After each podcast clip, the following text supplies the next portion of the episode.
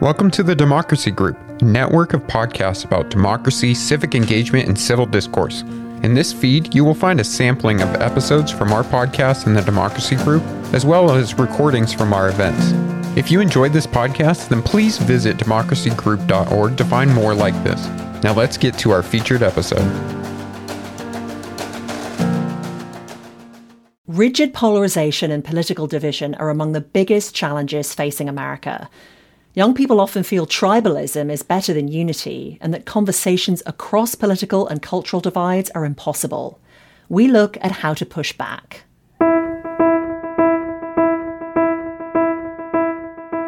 This is Let's Find Common Ground. I'm Ashley Milne And I'm Richard Davies. The work of the national group Bridge USA is a springboard for this episode and our conversation with two college students, Clare Ashcraft and Jackson Richter.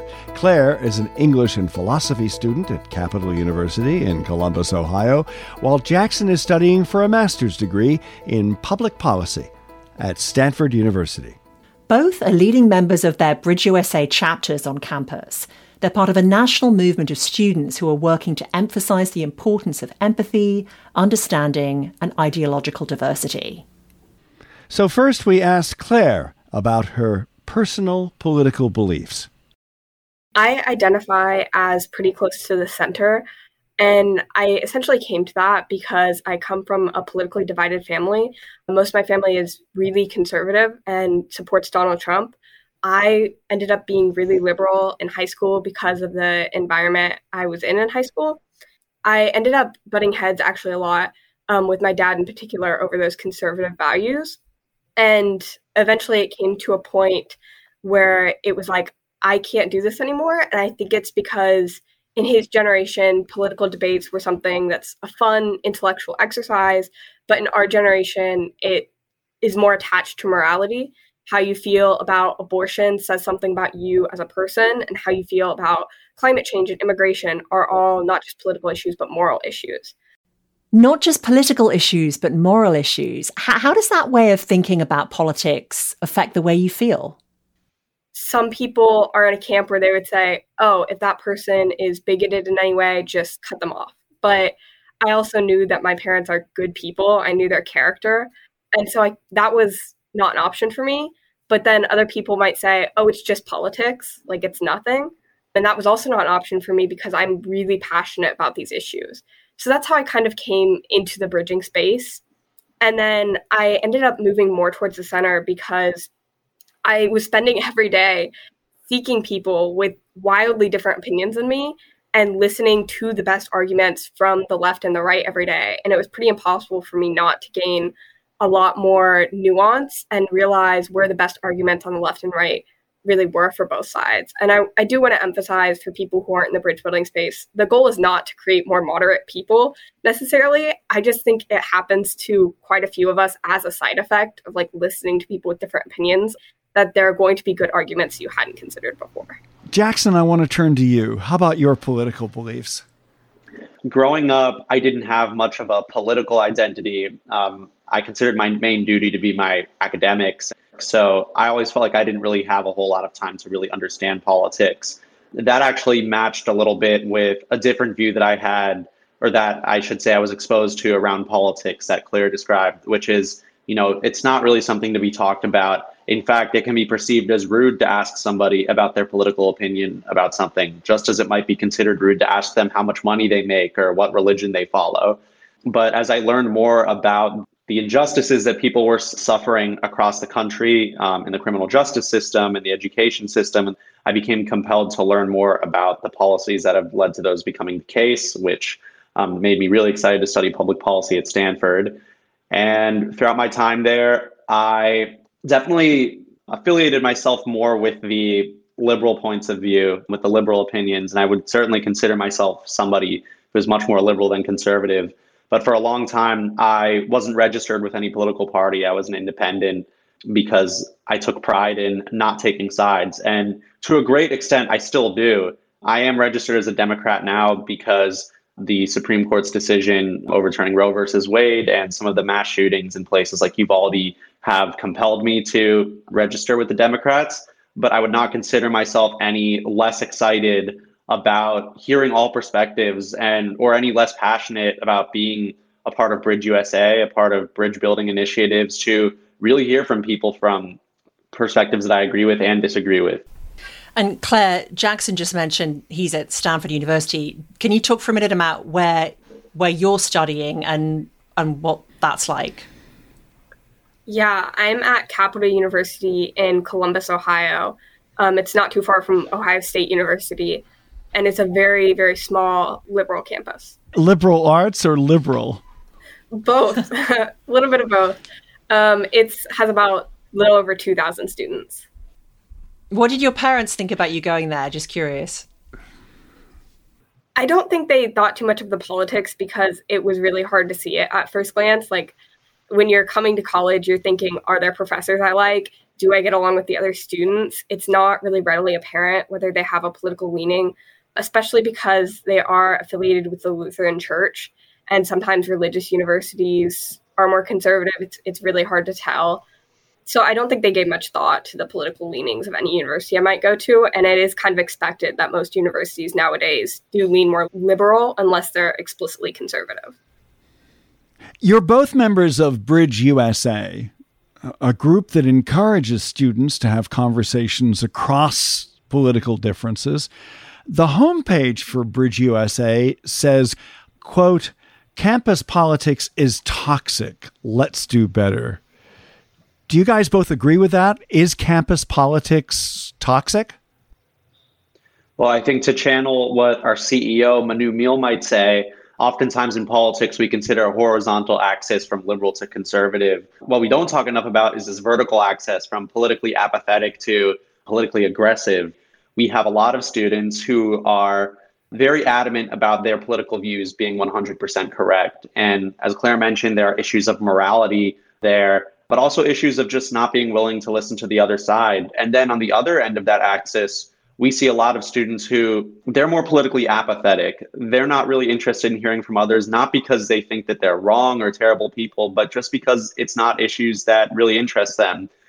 So I think what Bridge USA and what Clare and I are trying to do is to get more folks to come to the middle of that axis, to be willing to engage in these kinds of conversations, cognizant of the notion that they might hear some things and maybe even learn some things that they, they didn't previously feel. But we want to get folks from all parts of the political aisle to come together and communicate. And I think that's something that um, Bridge is doing a really great job emphasizing on college campuses. And you know, anything that I can do to be a part of that solution is something that makes me really passionate. Clare, let me ask that question of you. Do you think that campus politics is toxic? Yes, I think they are. And I think I completely agree with Jackson. It's not at all about where they are on the left or right spectrum, but it's about where they are in the the temperamental spectrum and how they talk to each other. And what I think is particularly so important about college campuses is it hinders our education if we can't talk about certain things and we feel like we can't ask certain questions or state certain viewpoints because we need to talk to people who think differently in order to come to better ideas. We need both liberal and conservative forces to come to the best solution. Um, and if one of those forces is completely shut down and we're not allowed to question those things, then we have people now coming into the workforce that are going to be unprepared really to lead our nation to a better place. Clare, have you found that on your own college campus that you're reluctant to state certain views or you're, you're feeling you have to hold yourself back in saying certain things? Yeah, I don't find personally that I have to do a lot of self censorship, but I know that that's not the experience of everyone because, in particular, last spring, our school implemented a vaccine mandate and they ran a piece about it in our school newspaper. And they tried to interview people who agreed with the mandate and disagreed. People who agreed were very willing to step up. It was like 70 or 80% of the campus population. People who disagreed actually refused to be interviewed, wanted to stay anonymous because they said they were afraid of either retaliation from administration not accepting vaccine exemptions or retaliation from their peers. And that's what really struck me as being like, okay, we need something like Bridge USA on this campus if people feel like they can't state their beliefs for fear of retaliation. You described the campus as very liberal, but it sounds like there are some conservatives or more conservative students there. We're just kind of keeping their heads down. Yeah, I I think there are, um, but they're definitely really hard to find. Um, we don't even have a college Republicans on our campus. We have college Democrats and college socialists. Jackson, what about you? I mean, have you had personal experience of of students or professors who've had to censor themselves? Stanford kind of mirrors a lot of college campuses. You know, the dominant political perspective among the student body definitely seems to be liberal. Um, there definitely are outspoken conservatives, specifically on the Stanford College Republicans, but people who are very outspoken in that club tend to be towards the top of that vertical axis that I was talking about of being politically aggressive and often intolerant when it comes to other people's views. And the reaction that a lot of people have had, the negative reaction that people have had to those intolerant conservative opinions, while in many cases justified, I do think has had a bit of a chilling effect on speech from conservatives who do not identify exactly with the more aggressive, often less tolerant positions of the more outspoken conservatives on campus. The conservative opinions that we're not hearing on campus, I think, are the same ones that organizations like Bridge USA are pushing to be to be more heard. We're going to come back to Jackson and Clare in a few minutes. But these questions of speech, self censorship, and cancel culture also came up during our recent interview with Sophie Holtzman and another Jackson, Jackson Hoppy. They're both students at George Washington University and also members of Bridge USA. Richard, you asked Jackson, who's a committed conservative, about the passionate views of other people on campus. How has that been for you both personally? I mean, do you feel at times you were upset or that you really had to censor what you were saying? Jackson, first, you're a conservative on a very liberal college campus. It must be tough sometimes. I mean, it can be. You know, I serve as the director of public relations for GW College Republicans, so I'm kind of the first line of defense if anyone wants to talk to us or say anything. And so, with that, I've become, I guess, less afraid to express my opinion because I'm kind of like a public figure in that regard and I can't really hide my opinion. Uh, but before I was that, you know, I I will admit it was a little. Uh, it caused me some anxiety, and it did uh, worry me if I openly expressed that I was, you know, a conservative on campus. And you see this all over colleges in America on liberal campuses, as conservatives are afraid to speak their mind. And we need a forum for that. And we need a place where conservatives can feel safe to express their opinions. Yeah, and, and as I think it's pretty clear to our listeners, just because you're a part of a common ground movement doesn't mean you're not a conservative. That you, it doesn't mean that you've all of a sudden become a moderate. There's always a time and a place for finding common ground on issues. And yeah, I, I'm sure that Sophie would agree with me if she wants to say anything on that. Yeah, I would agree with that. I think even joining Bridge, I was a little bit nervous because GW is a place where people will kind of sniff out your political beliefs. That's very important to people, and they pick and choose who to be friends with based on those assumptions and stereotypes. And so I was a little bit worried about being grouped with conservatives because even if you are left leaning, it's so easy to be labeled as a conservative or quote unquote canceled just because you are in a group with them or associated with them. That's so interesting what you just said, Sophie, about people sniffing out your political beliefs and sort of basing their friendships on that. Because that that doesn't resonate with me at all from from my time in college. I find that quite stressful, is it? It's a little bit stressful and I think that in the era of social media, it's so easy to just completely be canceled online. Things can be taken out of context within a matter of 2 seconds and just go completely viral. And even with coming on this podcast, I had a brief worry in the back of my mind that if I said something with one word that was wrong, or a stat that was wrong, or a fact that was wrong, someone can take that clip and post it on TikTok, on Instagram. And in a matter of seconds, I have no credibility within the political world or on our campus. Mm. Wow. And, and you also had a, a similar experience when you were younger um, at a more conservative school. Yes, I definitely did. Um, at my high school and in my elementary school and middle school, I felt like I was always the politically correct person, which I think that there's kind of a negative stigma around that these days.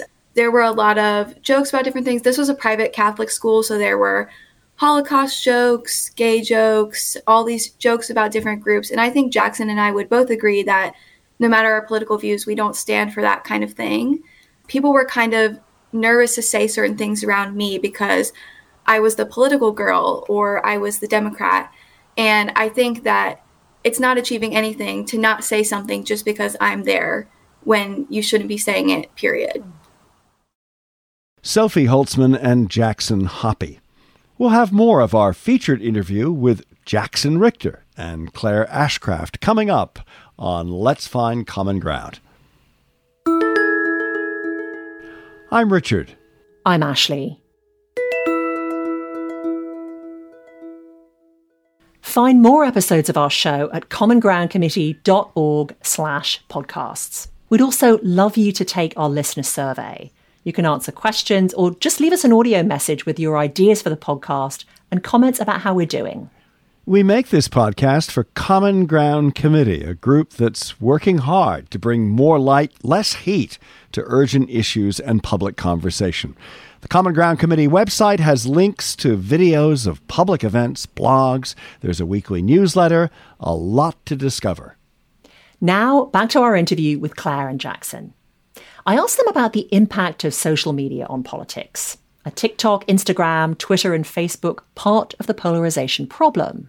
I, I, would say so. And I don't want to be that kind of person who says that social media is terrible and it is the root cause for everything that's going on. But at the same time, it would be really naive for any of us to deny its major influence on the state of polarization, not just on our campuses, but on our country. Clare, I'm really struck by something that you said which is for many of us older folk, we can talk about politics without it becoming a fundamental moral issue.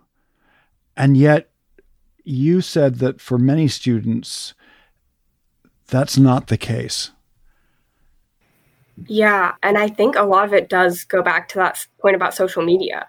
Our generation has grown up on social media, and we know that it's a small minority of people that are manufacturing most of the content on social media. And those are people who have really strong beliefs and have incentives to kind of spread that belief. And that seeps into the broader culture because a lot of us participate in social media, but we aren't necessarily the main creators on there. And I am with Jackson that social media isn't the root of all evil. Um, I think the internet can be a very good place if you live in a very blue or very red area to find other perspectives. But I think the way it currently is doesn't incentivize that. It incentivizes more of a performance. And that performance is part of what's seeping into our culture, I think. And Clare, you had an experience fairly recently with social media that involved feelings and thoughts about your dad yeah, after the Roe v. Wade decision came down, I was in the comment section of a post and just trying to explain to some people that were being really aggressive on the pro choice side because they did feel attacked. It, it, was a matter of morality for them. But I was trying to explain that pro life people don't just wake up every day and decide they're going to oppress women today. They have beliefs that are strongly held about protecting life and they have that view coming from religious beliefs or other beliefs that life begins at conception. So I was trying to explain why some of those people hold those beliefs and cited my dad as an example of someone who holds those beliefs. And I had people responding to me in the comment section saying, I don't know how to tell you this, but actually, your dad does wake up and want to oppress women every day and saying that breaking bread with the oppressor will never lead to the solutions we want to see. And so after that experience, I completely deleted Instagram for over a month because I was like, this is not a productive place for conversation if they're not willing to see and engage with my experiences at all. Talking of cancellation, we have heard a lot in the news over the last several years about cancel culture, particularly at colleges and speakers being cancelled at the last minute for their views, you know, usually more on the right. And it paints students, at least at elite colleges, as you know, snowflakes who can't countenance anyone else's point of view. I wonder if that's happened where you are. I actually invited a somewhat controversial speaker to campus last semester, Dr. Peter Boghossian, who has had those experiences at other campuses at Brown and Princeton. He's had posters ripped down and events canceled on him. And nothing like that happened on our campus. They did ask to have security there in case something were to happen because they have had that. And I do think it is part of the positives of going to a small school is that if I explain what I'm doing to people and they do get a chance to understand it, a lot of professors would back me on something like this because they understand that I'm trying to share different perspectives. Tell us more about Dr. Peter Boghossian, that professor you invited to speak. Yeah, he's a philosopher that recently left his job at Portland State University that he had for over 20 years, very publicly wrote a resignation letter about some of the things that he had faced because he brought people of different perspectives into his classroom. He brought flat earthers, anti vaxxers, people who really disagreed with him. And he had faced some Title IX accusations because of that, some attacks from students. And so he eventually left and is now one of the founding faculty at the new University of Austin, which is a university that saying they pursue truth and are holding to those classical liberal values. And Jackson, what's your view of cancel culture on campus?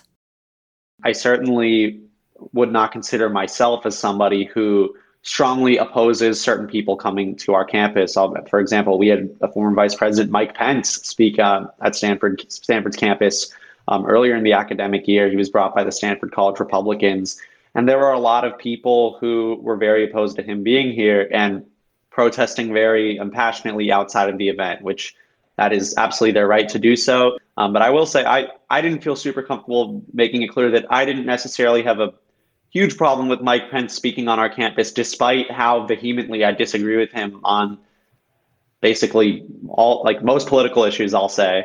Roughly 50% of the country frequently vote Republican, and they vote for conservative politicians. They vote for politicians who are opposed to choice or abortion rights. They're voting for politicians who want to strictly limit immigration. Does it do students a disservice not to have them interact with and be exposed to arguments by people from the right? I, I, certainly think so. And if I didn't feel that way, then frankly, I wouldn't be here today. All the work that I do around bridging is based on the notion that it would do any of us a disservice not to engage with views that aren't our own, views that directly oppose our own. But that being said, I do think it's important to acknowledge all of the reasons why certain folks might feel uncomfortable engaging with these points of views. Because if we don't get to the bottom of that, then we'll never be able to have those kinds of conversations if we're not familiar with the specific reasons why people on any and all sides might not be willing to. Bridge USA, the the group that you're part of, do you think that uh, you're making a difference and perhaps turning the tide against cancel culture or outright intolerance of different points of view? Clare? Yeah, I think to what Jackson was saying, we really need to work on building trust between fellow Americans and goodwill that, you know, your political opposite doesn't hate you. Assume the best of them. And I think that Bridge USA helps encourage that in a lot of ways. Um, a lot of people form friendships through Bridge USA across the aisle that really allows them to see that just because the other side may have different values, that doesn't mean they're against you as a person.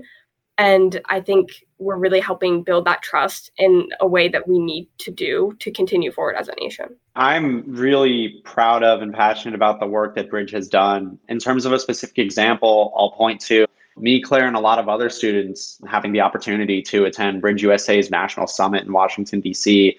in April. My Bridge chapter at Stanford is relatively new. I'm still doing a whole lot of work to get my chapter off the ground. But coming to this summit was my first real chance to engage with other students across the country in these kinds of exercises that I've been previewed to as I look to start make this chapter really much bigger on campus. And we did an activity during that called Bridging the Gap, in which there were several tables scattered throughout the room, and each table was dedicated to discussing one particular issue. It might be abortion, it might be voting rights, climate change, gun laws, a whole lot of different areas of legislation and politics. And we had students rotating from table to table. I didn't think it was scary to chat with somebody who might oppose abortion as much as I support abortion rights. This was something that kind of reaffirmed my uh, my desire to get out of, out of bed in the morning and to do something about the state of polarization in this country. Common Ground Committee, which is very much involved with our podcast, Let's Find Common Ground, produces something called the Scorecard, which rates uh, members of Congress, senators, governors on their ability to reach across the political aisle. Is that something that's uh, valuable to you? Do you think that that's helpful? Yeah, I've actually seen the scorecard and I really appreciate what it does because it does help me vote. Um, incumbents have a really extremely high reelection rate, but we see that Congress itself has a really low approval rate. So when I'm voting, I want to intentionally decide if I'm voting for an incumbent, not that I'm just saying, oh, the status quo is fine with me, that I'm making an intentional choice to vote for someone that will work across the aisle to get solutions that are not only important, but other people in the nation will agree with, that they're truly representing the population that they've been elected to represent. So I think that scorecard is really effective in helping us decide whether they take their job seriously in representing the entirety of the area they're elected to. Jackson? Yeah, I would say as somebody who is solidly a Democrat, but also somebody who's really passionate about bridging, I really value these kinds of resources to get an idea of which senators, congresspeople, just legislators in general are actually in line with the bridging mission. I think there are politicians on both sides of the aisle who are not in line with the mission of bridging to reach across the aisle. And I think that has fueled a lot of the polarization that we see in this country. So, you know, I think to have a concrete metric to see who best aligns with the notion that it is important to consider perspectives that are not our own and are and are not necessarily the parties. That's something that I personally um, value, and I, I think that's a great idea. Thank you both so much for coming on the show. It's been really lovely to have you. Well, thank you for having us. Thank you. Clare Ashcraft and Jackson Richter on Let's Find Common Ground. I'm Ashley. I'm Richard. Thanks for listening. Thank you for listening to this episode from the Democracy Group. If you want more podcasts like this, then visit democracygroup.org. There you will find our events, topics, and a newsletter as well. So head on over to democracygroup.org.